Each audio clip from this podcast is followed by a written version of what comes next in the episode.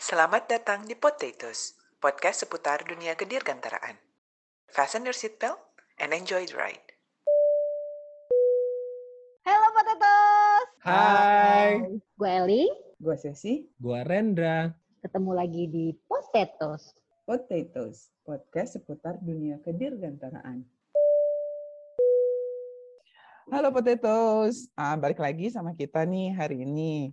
Nah, hari ini gue mau eh, cerita nih ada pengalaman gitu waktu itu ada temen ya datang mau terbang gitu eh, transatlantik gitu. Kok transatlantik ya? Pokoknya mau terbang antar negara gitulah ya, Antar negara. antar Hmm. negara. Terus dia bilang Ke mana tuh? dari Jerman mau ke Jakarta. Oke. Nah, terus dia bilang, ih gila, gue deg-degan banget katanya. Kenapa? Iya, eh, soalnya pas lagi terbang, tiba-tiba ada yang ting-tong gitu, si pramugarinya nanya, Ah, halo, eh, ada nggak dokter on board gitu? Bukan dokter ya, Oke. dokter kan? Dokter ya, bukan dokter. Dokter. Kebetulan Kalau teman gue ini, dokter lu maju gitu. Ah, ya. iya, kalau dokter gue maju, saya dokter. Oh sih. Ya gitu. Ini medical katanya. Nah, Oke. Uh, terus udah gitu ya teman gue ini kebetulan sama adiknya, adiknya dokter. Jadi dia kayak, waduh deg-degan banget gitu kan. Kenapa deg-degan? Iya takut lah kalau misalnya ternyata ada sesuatu yang apa kata dia Urgent. urgent, terus di pesawat kan dia merasa nggak punya apa-apa gitu kan ya untuk membantu gitu.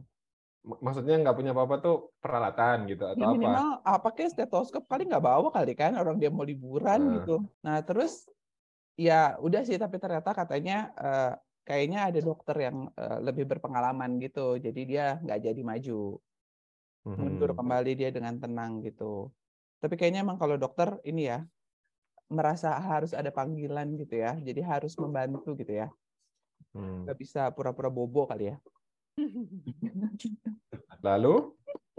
Lalu ya udah, jadi gue cuman penasaran apa emang ada bedanya ya dokter kalau misalnya yang ada di pesawat gitu ya sama dokter yang ada di eh, rumah sakit gitu ada bedanya nggak sih sebenarnya gitu? Be- beda ketinggian. Beda ketinggian, yang satu lebih tinggi bener juga. Nggak terus Tapi beneran ada loh yang namanya dokter penerbangan. Maksudnya bukan khusus yang kayak dia beda ketinggian doang, tapi ada nih title-nya dokter penerbangan. dokter ya, bukan dokter. Dokter, bukan dokter ya, dokter ya. Oh berarti ini dokter yang memang kerjanya di ketinggian.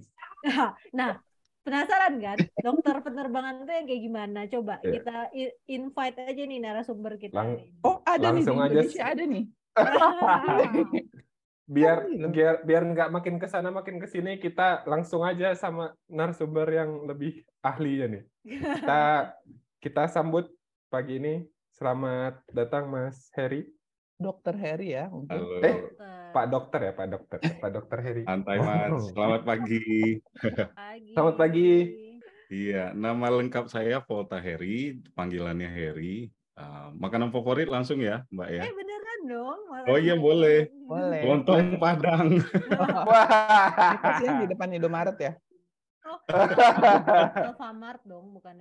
Di, iya, yang sponsornya Mbak Eling tuh di depan Alfamidi Matraman ya. Jadi backgroundnya gimana nih Mas eh, Heri? Mas Hen- Mas Heri backgroundnya memang kedokteran. Maksudnya kedokteran penerbangan atau gimana sih? Iya, Boleh betul. diceritain gitu. Hmm. Betul. Jadi kalau mau ngambil spesialis kedokteran penerbangan, syaratnya tentu saja udah harus dokter umum dulu. Ah, Oke. Kalau boleh cerita dikit nih, saya saya ngambil kedokteran umumnya di Unri Pekanbaru karena memang dari dari kecil itu tertarik ke penerbangan dan antariksa. Akhirnya saya me- melanjutkan pendidikan di spesialis kedokteran penerbangan di FKUI. Karena kebetulan memang cuman ada satu-satunya di Indonesia dan di Asia itu di FKUI untuk spesialis kedokteran penerbangan. Di Asia loh ya satu-satunya ya ternyata. Di Asia masih satu-satunya. Sampai saat ini. Sampai saat ini masih. Wow. Kalau untuk negara-negara lain itu masih kebanyakan berupa flight surgeon. Flight surgeon itu dokter umum yang dikasih kursus sekitar tiga atau empat bulan. Nah, itu Mhm. eh, lebih ke course kalau untuk itu. Tapi kalau di FKUI sudah ada sp- program spesialis. Kalau untuk masa studinya sendiri, pas saya masih enam semester, tapi sekarang sudah tujuh semester, jadi tiga setengah tahun. Mas Heri pada saat pertama kan S1-nya ngambil kedokteran dulu nih, kedokteran umum kan pasti berarti kan? Betul. Gimana dapat inspirasi dari mana sih? Kok ini kan satu-satunya di Asia nih eh, ada jurusan eh, spesialisasi dokter penerbangan gitu. Kok bisa dapat in apa inspirasi itu awalnya gimana sih? Iya, jadi statusnya kan udah dokter umum nih Mas ya. Nah, tapi Mm. hobinya itu masih lengket gitu loh. Hobinya itu Oh, oke. aviasi, antariksa. Nah, terus setelah tahu UI buka program eh, spesialis kedokteran penerbangan, nah ternyata itu nyambung banget. Jadi kalau dokter-dokter yang Hmm. di- untuk dunia penerbangan dan antariksa itu cocok. Karena kita Hmm. yang kita pela- pelajari selama pendidikan itu mostly tentang itu. Tapi tidak tidak ketinggalan juga kita tetap belajar eh, penyakit-penyakit atau kondisi-kondisi medis seperti spesialis lain. Cuman kita emang lebih fokus ke masalah penerbangan dan antariksa. Jadi fokusnya itu di kesehatan komunitas penerbangan atau keselamatan penerbangan begitu. Jadi penyakit-penyakit Ah. yang dipelajari juga khusus yang berkaitan dengan penerbangan atau gimana? dengan terutama dengan komunitas penerbang. Jadi kayak jadi eh, kan ada namanya ilmu aerofisiologi ya. Nanti Mhm. fisiologi tubuh manusia itu kalau di ketinggian itu beda sama di permukaan laut. Nah, itu oh, nanti misalnya kayak kalau misalnya Ah. pilot udah kena G itu gatal-gatal gitu ya. Eh Ji, iya misalnya kalau gitu ya. Misalnya ada Eh responsnya bentar, bentar. Kak ini lo sotoy atau emang ada? Bener, katanya kalau pilot itu kalau kena G itu respon tubuhnya berbeda-beda. Ada yang ngerasa gatel, ada yang ngerasa pusing gitu. Sama kayak kalau lu lari gitu. Jadi kalau udah kena G itu respon tubuhnya macam-macam. Oh, Katanya ada yang pernah berasa gatel gitu. Maksudnya gatel Kalau- kulitnya gitu. Ini Mas Heri kayaknya ketawa-ketawa mau menghina. Enggak, gitu Mas. kalau- itu benar Coba tolong diluruskan. Coba tolong diluruskan bener nggak itu? kalau kena G itu ya gejala paling umum itu biasanya pusing, terus kalau ya. G-nya makin gede jadinya blackout, gray out dulu terus blackout. eh, Jadi Grey pingsan, ujung-ujungnya pingsan. eh. nggak sempet gatal-gatal kayaknya kak. Mungkin gatal-gatal dia- kalau habis gigit nyamuk kali ya, Mas. nah, itu dia. Perutnya ada nyamuk. Gajinya habis makan udang. Iya, betul. Balik lagi berarti basicnya adalah Mas Mas Heri ini hobi, hobi maksudnya hobinya aviasi, tapi ngambil S1-nya kedokteran nih. Maksudnya kenapa dulu nggak S1 penerbangan aja gitu? Karena dia tahu ada kedokteran penerbangan, Ren. Dulu, iya, betul. Kan belum tahu. Oh, serius? Oh, dari awal S1 udah tahu kalau ada Oh. dokter penerbangan. Saya S1-nya, mohon maaf, udah lama, Mas. Oh, Dia waktu S1 kayaknya nggak tahu ada jurusan teknik penerbangan Pas nih. Eh, pas eh, lagi S1 itu, spesialis kedokteran penerbangan belum buka. Dan kebetulan Nah. baru buka itu setelah saya lulus S1. Oh, memang. Ah, ya. Jadi berat. Jadi Oh. program studi kedokteran penerbangan FKUI bukannya tahun 2010. Hmm. Berat, berarti S1 kedokterannya iseng gitu ya. Walaupun hobinya, passionnya penerbangan gitu maksudnya. Kan- Iseng akhirnya ditekunin. Beda sama yang kita kan passionnya yang lain, tapi akhirnya terjerumus ke penerbangan gitu. Agak sedikit beda arah. Mas Rendra passionnya Oke, apa oke. nih? Kepo aja pes- kalau Rendra mah. kepo Gitu ya. sama rebahan sih. Oke, Iya, dari balik lagi. Terus ambil S1 kedokteran, singkat cerita lulus ternyata ada kesempatan eh, S2, eh S2, S2 ya itu eh, beda lagi ya? S- Atau spesialis? Spesialis. Spesialis. Oh, spesialis kedokteran penerbangan lalu akhirnya masuk. Tapi Hmm. waktu itu nggak kepikiran ya, Mas. Eh, jauh Atau lagi aja gitu. Gimana, Pak? ah, gitu. S1 lagi S1 penerbangan Nggak gitu. aja lagi Lagi ke aja penerbangan gitu. Karena dua bidang yang betul-betul terpisah jadinya kan. Sementara kalau spesialis ini lanjutannya dari basic saya sebagai dokter umum gitu. Hmm. Tapi Ah. ini berarti beneran Mas Takung bener ya? Maksudnya emang passionate di penerbangan, tapi ngambilnya kedokteran, terus Betul. ada jurusan itu, spesialisasi. Itu pendidikannya berapa lama ya, Mas? Mas untuk spesialisasi penerbangannya? Iya, pas saya masih enam semester, Mas. Tapi kalau sekarang udah tujuh semester, tiga setengah tahun. Hmm. Ya, ada pengembangan kur- pengembangan kurikulum itu sih biasa ya. Ah. Oh, kalau spesialis eh, kedokteran biasanya berapa tahun tuh, Mas? Kalau yang besar-besar kayak penyakit dalam, itu kita bilangnya besar ya. Hmm. Penyakit dalam, anak, bedah, eh, kandungan, itu biasanya empat setengah sampai lima tahun. Tapi kalau yang eh, dianggap kecil-kecil nih kayak penerbangan, terus eh, kedokteran jiwa misalnya, atau rehabilitasi medik, itu sekitar 3 sampai 4 tahun. Eh, kalau misalnya tadi nih kan tadi apa aerofisiologi gitu ya. Jadi kan Hmm, aerofisiologi. memang yang paling berbeda itu harus mempelajari eh, apa ya? Harus belajar juga nggak sih tentang aeronya di aerofisiologi itu bahwa apalah standar atmosfer kayak Oh, apalah gitu. betul, betul sekali Mbak. Jadi justru pelajaran paling awal kalau masuk eh, spesialis kedokteran penerbangan itu kuliah atmosfer dulu Mbak. Karena nanti kan eh, sepanjang pendidikan itu banyak berkaitan sama tekanan udara yang yang di mana kalau di ketinggian kan makin eh, ketinggiannya makin naik tekanannya makin kecil ya nanti itu akan sangat berpengaruh ke fisiologis tubuh gitu Hmm. jadi nanti banyak penyakit yang bisa muncul di ketinggian itu Tadi ngomongin komunitas penerbangan itu termasuk juga ini eh, aktivitas on ground juga. Eh, kalau on ground yang yang seperti petugas ATC itu masuk juga Oh gitu. kecuali yang yang mungkin di bagian administrasi itu nggak terlalu berkaitan. Tapi kalau misalnya yang ada kontak langsung sama aktivitas penerbangan seperti ya apalagi kalau yang kru uh, atau yang petugas-petugas di tower itu juga termasuk. Nah, termasuk penumpang juga. Kalau penumpang oke lah karena kan berada di penerbang eh berada di ketinggian gitu ya. Kalau Mm-mm. ATC apa tuh yang membedakan atau potensi apa yang membahayakan buat mereka?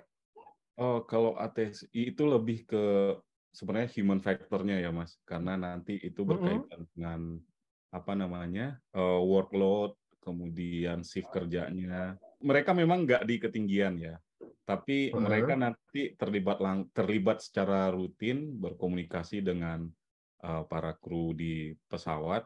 Jadi itu Mhm. eh, bisa kita bilang terlibat secara khusus juga kalau untuk komunitas penerbangan. Makanya kalau Oh. untuk personil ATC ini, untuk lisensi medisnya, itu juga Hmm. harus diperiksa oleh dokter penerbangan. Jadi yang Ah. mengeluarkan lisensi mereka itu dokter penerbangan di Balai Kesehatan Penerbangan di Kemayoran.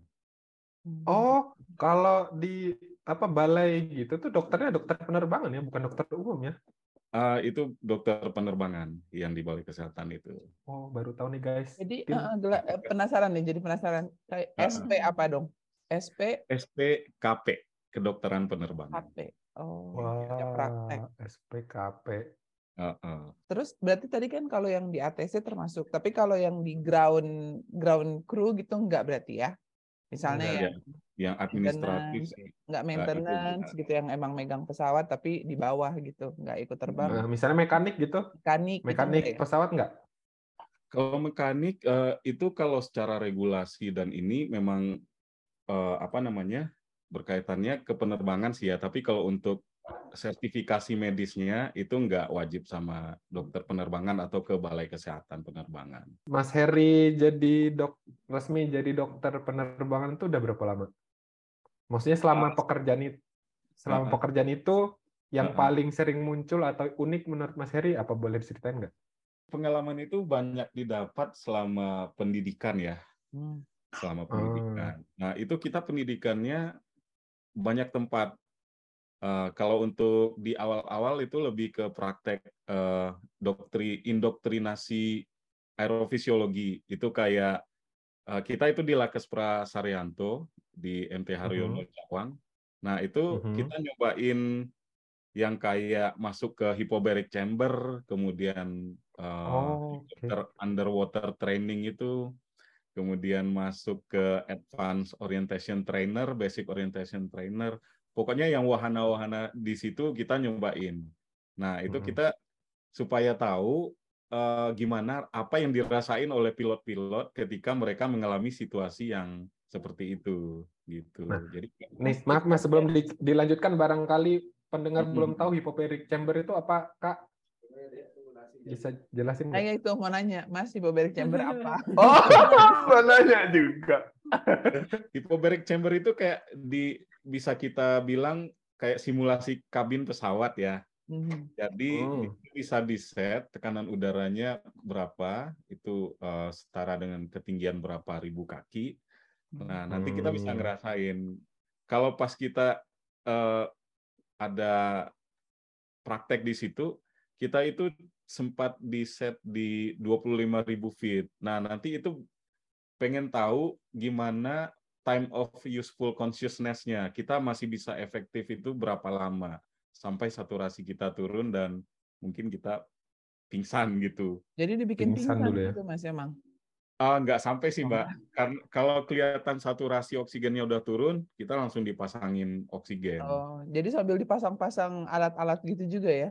Betul, ada alat-alatnya. Jadi di Hmm. 25.000 feet itu berapa lama Mas kita bisa bertahan? Tinggal hitungan menit, Mbak. Oh. Itu sudah sebentar. Iya. Kalau bahasa awamnya oksigennya udah tipis, jadi Hmm, untuk kebutuhan Berarti- otak. pokoknya dipush ke kondisi yang ekstrim gitu ya, terus nanti diamati oleh dokter penerbangan gitu. Maksudnya potensi-potensi penyakit apa Ah. yang muncul dari situ. Heeh. Itu Nah, kalau- kan, ah, itu hypobaric chamber Mas. Terus apa lagi Betul, Mas? Yang seru. helikopter underwater emergency training juga ada. Kita tuh dimasukin ke kabinnya heli, Heeh. nanti itu Mhm. ada stage-stage-nya. Kalau stage satu cuma dicemplungin doang, tapi Mhm. kaca helinya udah dibuka. Nanti intinya kita disuruh keluar. Jadi simulasi gimana kita bisa keluar kalau misalnya pesawat atau heli itu jatuh ke laut, jatuh ke air. Oh. Itu dokternya dilatih gitu juga. Kita dilatih juga. kita ikut dilatih juga.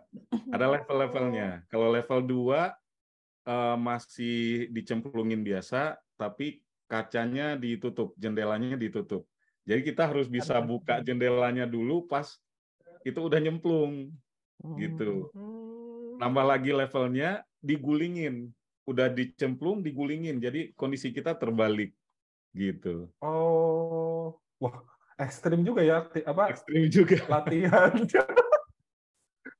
dan dan itu itu salah satu ini ya, salah satu fase yang wajib yang dilewati setiap dokter penerbangan.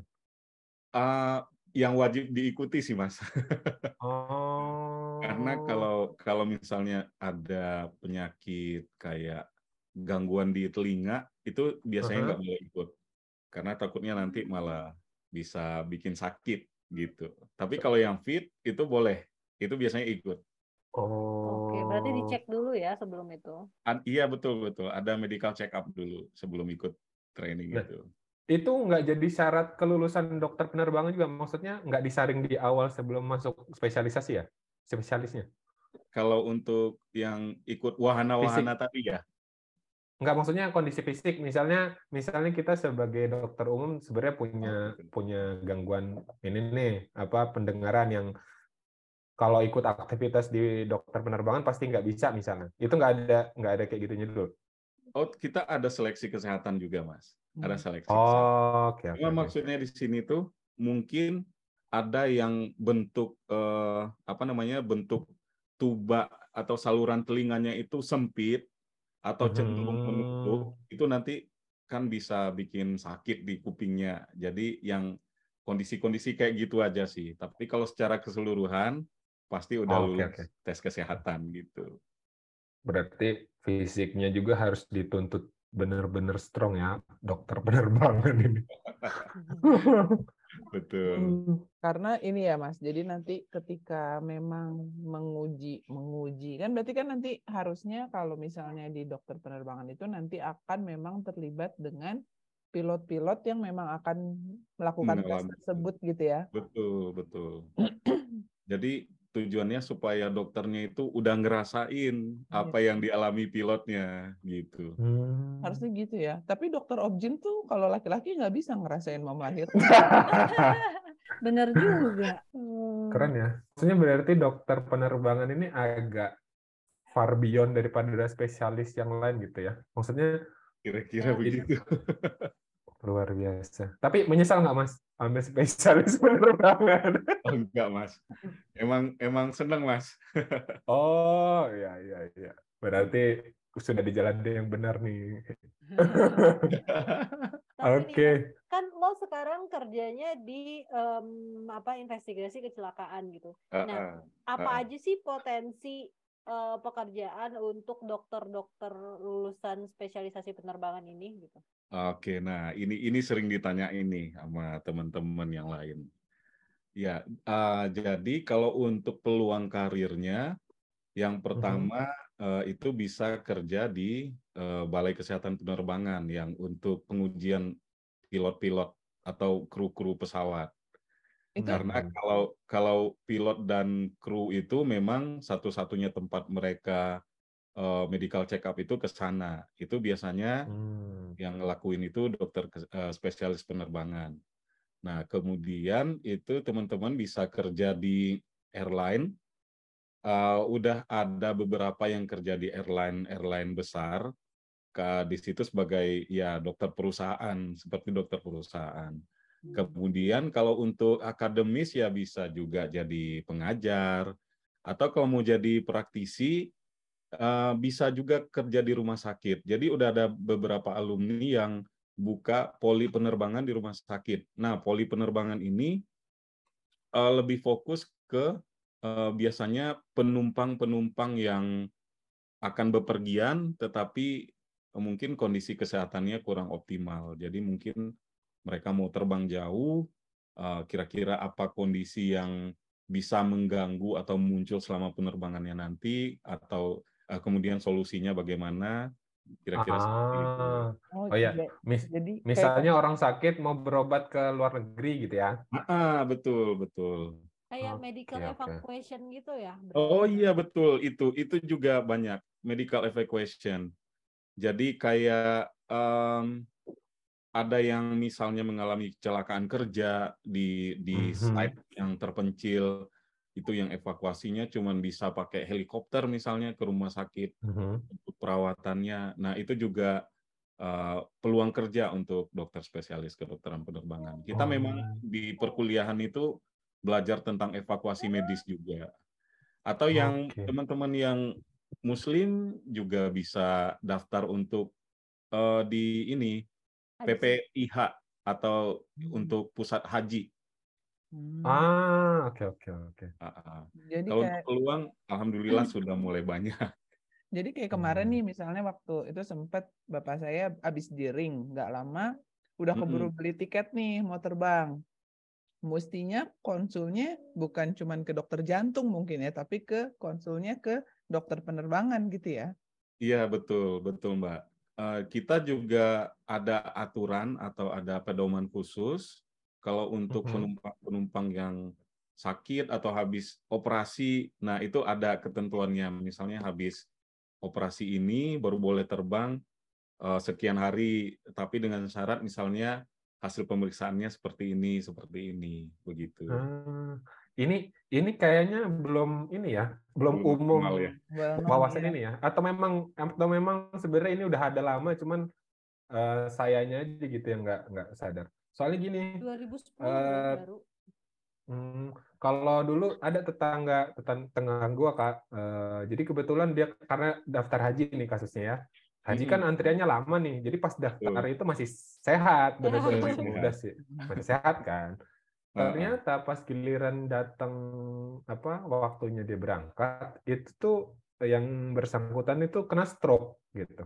Hmm, nah iya. Hmm, Stroke stroke ya gimana ya masih mas, ma- stroke ringan kali ya. Cuman kan ya namanya stroke gitu terus kondisinya di luar negeri gitu kan. Mm-mm. Akhirnya dia di assist sama dokter, tapi dokternya kayaknya dokter umum deh, maksudnya Iya, eh, bukan dokter penerbangan gitu. iya. Mm-mm. Harusnya itu di assist-nya sama dokter penerbangan atau seperti apa sih mas? Misalnya Itu gitu. kejadiannya di mana, Mas? Pas udah di sana. Nah, saya kurang clear sih, tapi saya tahunya beliau tuh akhirnya sampai aktivitas hajinya selesai itu didampingi terus oleh dokter umumnya. Di sana Oh, baik. di sana begitu.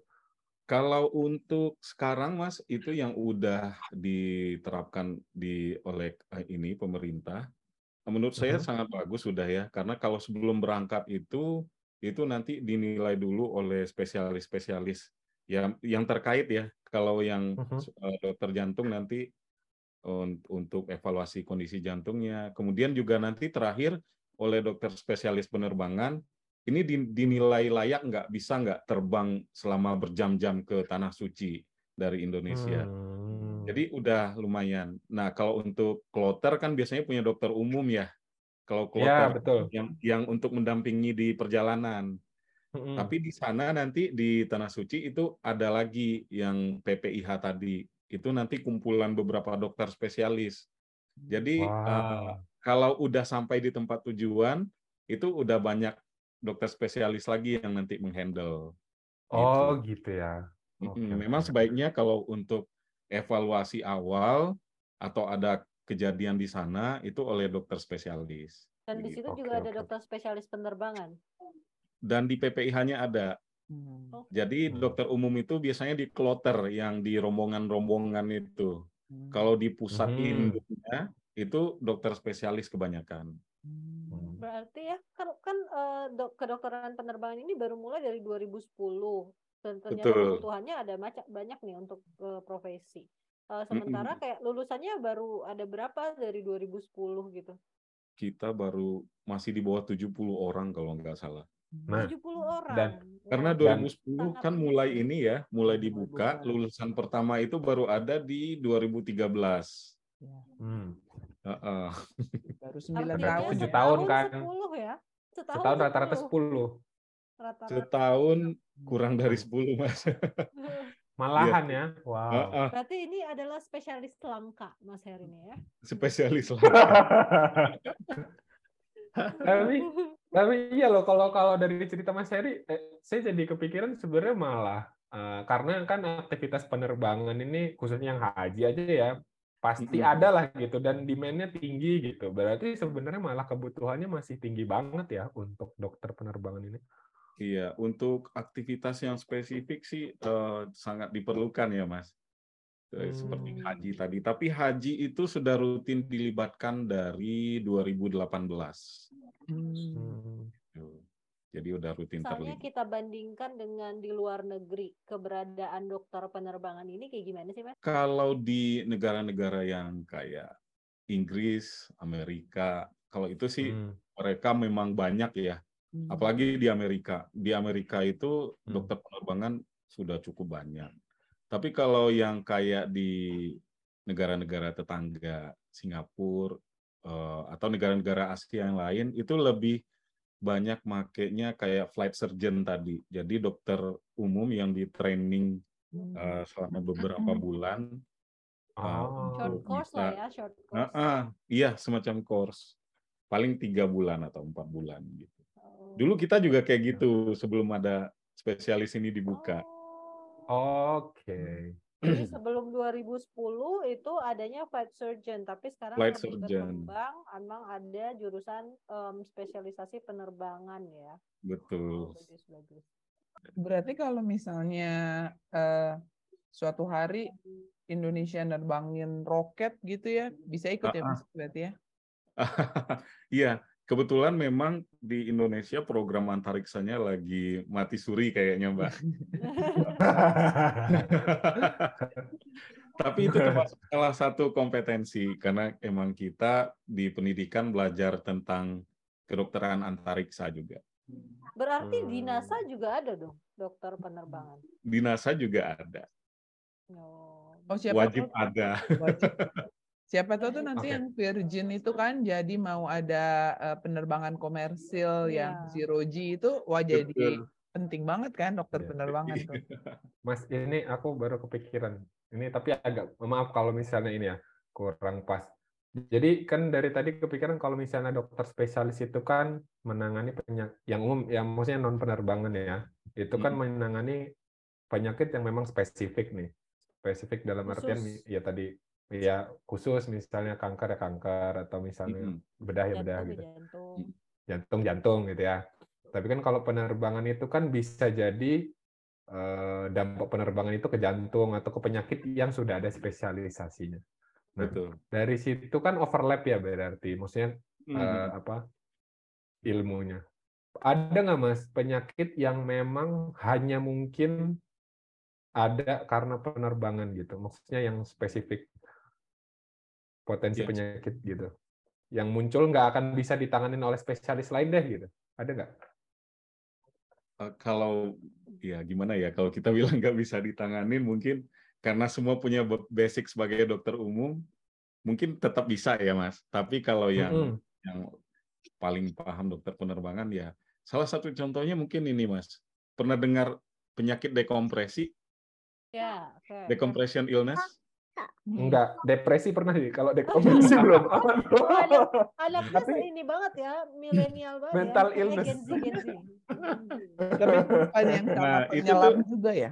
Nah, iya Iya, itu Mbak. iya, Itu seringnya misalnya ini eh, orang atau penerbangnya juga bisa baru habis nyelam, baru habis Hmm. diving, tapi Hmm. belum cukup waktu recovery-nya udah terbang. Nah, itu nanti bisa muncul penyakit dekompresi tadi. Itu kan karena yang masalah nitrogen ya. Kalau di bawah laut kan nanti tubuhnya menyerap banyak nitrogen. Harusnya tuh dikasih waktu istirahat dulu supaya itu larut dulu nitrogennya. Tapi kalau misalnya belum, belum cukup waktunya, terus terbang, nanti muncul gelembung-gelembung nitrogen itu di dalam darah atau di di jaringan tubuh juga bisa. Jadilah muncullah Oh, penyakit macam-macam. Itu cukup sering ditemui. dampaknya apa Mas?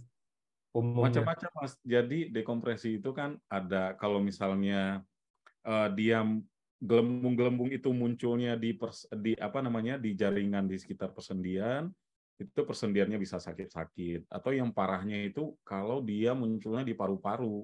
Nah, Hmm. itu nanti bisa menimbulkan gangguan pernapasan kalau gelembung-gelembungnya itu muncul di sana. Satu lagi Mas, jadi gara-gara decompression illness ini berarti kan Heeh. eh, berarti kan tadi keunikan dari dokter penerbangan ini karena tadi orang itu akan lebih banyak beraktivitas di ketinggian gitu ya, di mana tekanannya jauh lebih kecil.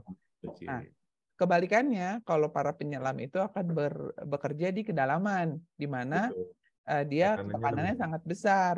Mm-mm. Apakah ada dokter ahli penyelaman gitu? Nah, itu kalau untuk program magister sudah ada, Mbak. Tapi kalau tidak salah itu adanya di UNER ya. Ada, jadi ada Hmm. dokter yang yang mempelajari kedokteran kelautan kita bilang namanya. Tapi Kalau belum UISB ya. Ah, belum belum spesialis, Hmm. eh, eh, spesialisnya belum ada. Tapi sepertinya akan segera menyusul seperti penerbangan. Yang udah susah-susah belajar kedokteran, masih mau susah-susah lagi belajar fisika. Kita juga belajar aerodinamik pesawat, Mas. Kalau Wow. Udah susah-susah belajar Iya. kedokteran, masih mau lagi belajar aerodinamika. maaf, maaf nih sebelumnya, ya. Mas. Kalau aerodinamika nanti ini apanya? Maksudnya hmm, korelasinya ke ke pasien apa ya? Oh, kalau ke pasien sih nggak terlalu ya, Mas. Turbulensi kali. Gak ada, Tapi- biar keren Tapi aja. lebih ngerti ke, ke konsepnya aja sih, terutama yang uh, thrust, Ah. drag, lift itu Nah, ya. lebih ke situ. Sama prinsip lebih ke prinsip basic pesawat kayak yo kalau yo itu gimana, kalau pitch itu gimana, kalau roll itu gimana, gitu. Waduh ini super hu- human banget ya. Ini apa namanya motion sickness ya. Jadi Iya, kalau benar. go-nya terlalu ah betul betul.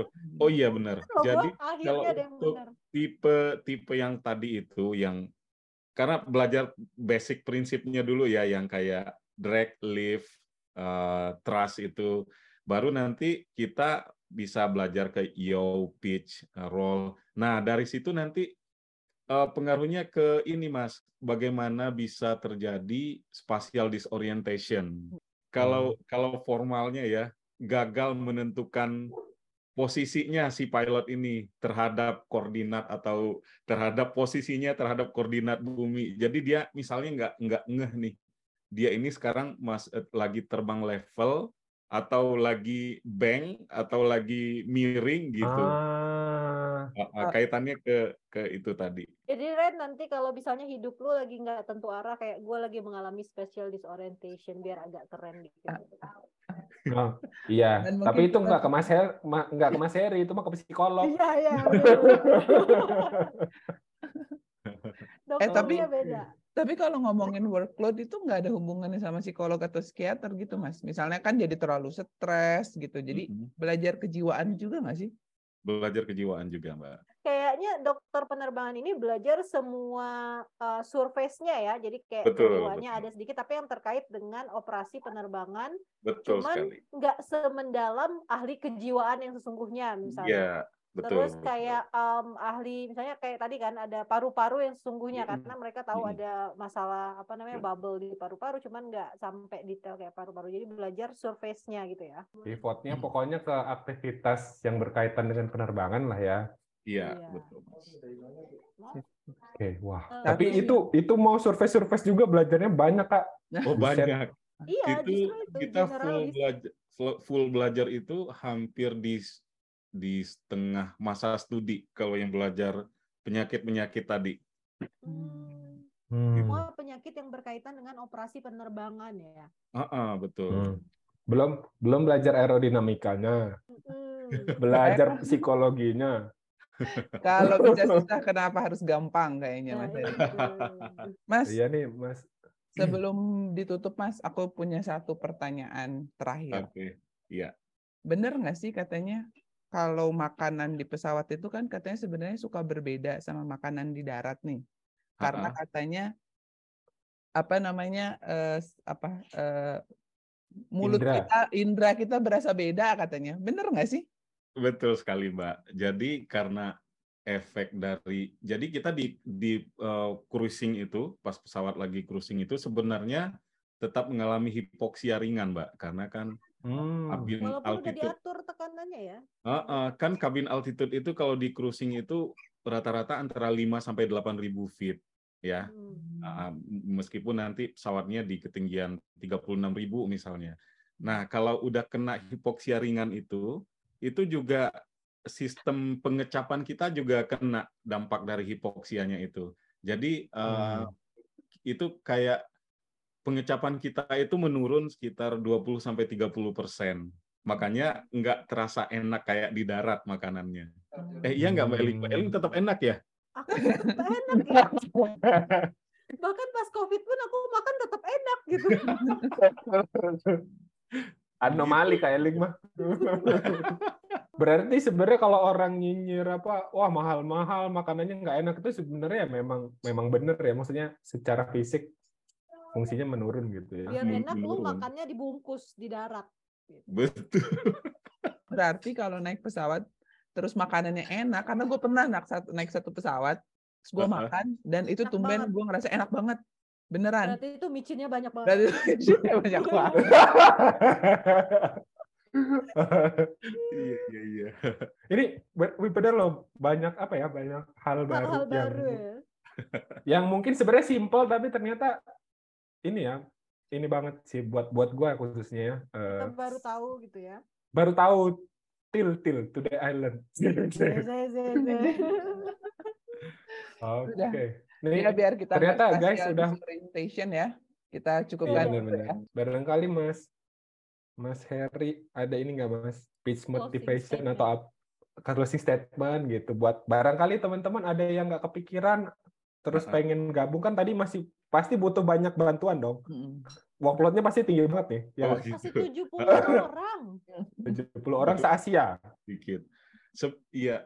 Sebenarnya kita kalau jujur Mas eh, lebih nunggu ke regulasi dari pemerintah sih ya. Kal- Karena Hmm. kayak masih belum jalan. Yang yang mulai jalan pelan-pelan itu kayak di eh, kegiatan haji tadi. Tapi sebenarnya, nah kemarin mungkin pernah dengar yang kasus kecela ke- eh, bukan kecelakaan sih, yang Citylink di Surabaya yang pilotnya meninggal setelah take off. Oh ya, Iya, yang baru-baru ini kan.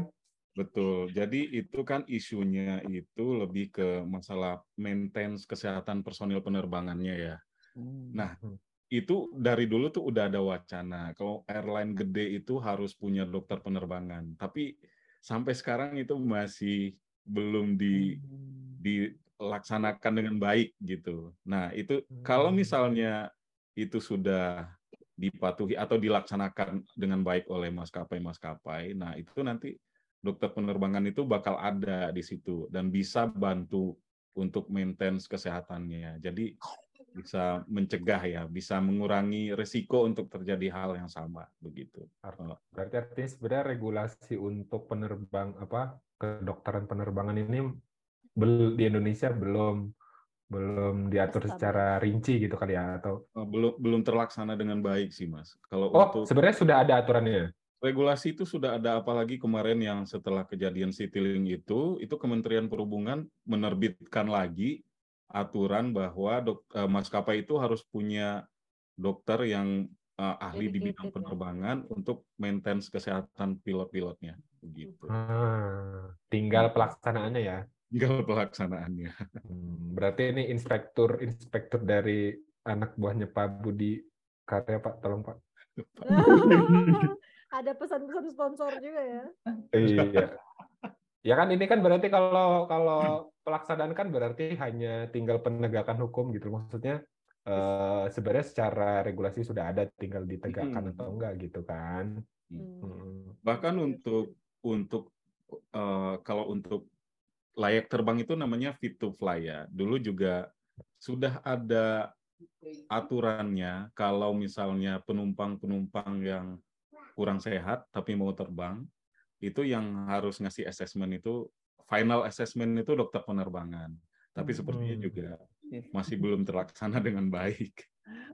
Terma- termasuk sampai ke masyarakatnya loh Mas. Maksudnya nih saya secara masyarakat awam bahkan baru tahu kalau harus misalnya secara prinsip memang harusnya diakses oleh dokter penerbangan. Tapi coba bayangkan misalkan saya atau keluarga saya gitu, ya memang tidak dalam kondisi pada saat itu fit gitu, nggak sakit tapi punya sakit menahun, tapi ternyata secara prinsip harusnya nggak boleh terbang nih.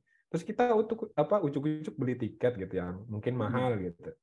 Iya. Terus tahu-tahu di cancel kan kita bingung juga karena sebelumnya kita nggak tahu nih bahwa sebenarnya orang sehat, orang kurang sehat atau dengan parameter kesehatan tertentu tuh nggak boleh terbang gitu kan. Mungkin Betul. itu juga ya perlu di apa ya disosialisasikan kali ini siapa kak harusnya itu Gitu. penyesuaian aturan tuh dari government ya. Hmm. ya Pak Pak Jokowi Pak Senggol Pak. semua. Iya. Lah, kan sekarang belum kewajiban nih untuk akses ke dokter penerbangan kan. Artinya nggak di gatekeep di setiap apa mau boarding atau check in gitu. Gimana kita tahu harus ke dokter penerbangan atau cukup dengan dokter umum yang di luar penerbangan gitu. sebenarnya lebih ke kondisi yang mungkin agak serius ya mas kayak habis operasi misalnya atau habis Ah, cedera. Ah, ah, kayak habis kecelakaan misalnya pokoknya yang kondisinya agak berat tapi kalau cuman sakit-sakit ringan sih itu nggak masalah kalau kayak Oh, lagi oke. sakit hati gitu Ren Iya, kan? aja mungkin perlu healing betul Kalau kalau butuh healing mah malah justru terbang itu jauh ke mana gitu kan. Oke, sangat insightful. Wah, makasih banyak benar-benar. iya Mas Heri, makasih banyak Mas atas ilmunya wawasan. Eh benar-benar ini membuka wawasan. Dan mudah-mudahan bermanfaat juga buat seluruh pendengar Potatoes ya. Mm-mm. dan makasih loh mas udah mau udah belajar susah-susah belajar kedokteran masih mau belajar Iya. penerbangan juga itu. Apresiasi. Tapi, tapi seru kok mbak belajarnya mbak. Apalagi wahana yang tadi itu nah itu biar biar ada yang kepancing nih mau masuk ya jadi junior saya ya. Itu gratis gitu. oh. Ya, kalau kalau orang Gratis Wahana yang nggak semua orang orang bisa akses coba. gitu ya. betul. Kalau dari luar itu bayar. Bayarnya lumayan kalau buat nyobain wahana-wahana itu. Yang jadi yang perlu Yang- adrenalin tinggi mungkin bisa coba masuk ke dokter penerbangan. Iya siapa tahu ada yang mau nyobain ejection seat yang yang itu yang pesawat tem yang pesawat Tempur. militer pesawat tempur dicoba Itu juga juga. ya itu dicoba loh. Berarti bisa ini dong, bisa apa apa para trooping. apa sih istilahnya? Oh, oh enggak, Kan enggak. berarti Karena itu di di darat, di darat. Jadi ada tiang yang tinggi banget, tingginya sampai oh puluhan meter. Nah, nanti kita diijek dari bawah sampai ke ketinggian berapa Oh. gitu. Itu Kayak- kayak histeria ya? Iya, Bener-bener. Dufan ya. Kayak Ya, Running Dufan. Man. Iya, kayak Iya, guys. Betul. tuh guys, kalau Dufan bayarnya lumayan loh. Mending jadi dokter kan. Makasih ya Mas Heri atas waktunya. Jadi hari ini kita belajar banget bahwa ternyata ada satu cabang kedokteran yang emang fokus di dunia eh, penerbangan ya untuk teman-teman yang eh, banyak beraktivitas di dunia penerbangan. Dan belajarnya eh, seru ternyata ya Mas Heri ya. Jadi Seru, kalau Mbak. yang Seru. seru. Jadi kalau yang mau misalnya ada nih yang lulusan kedokteran juga nih yang ternyata tertarik untuk sama penerbangan, mungkin nanti bisa kontak-kontak Mas Heri ya kali ya untuk nanya. Boleh, boleh. Silakan. Oke. Terima kasih ya Mas waktunya. Kayaknya kita cukup sampai sini ya ngobrol-ngobrolnya. Gua Sesi. Gue Eli. Gua Rendra dan dokter penerbangan kita hari ini. Harry. Sampai, sampai, sampai jumpa. berikutnya. berikutnya. Dadah.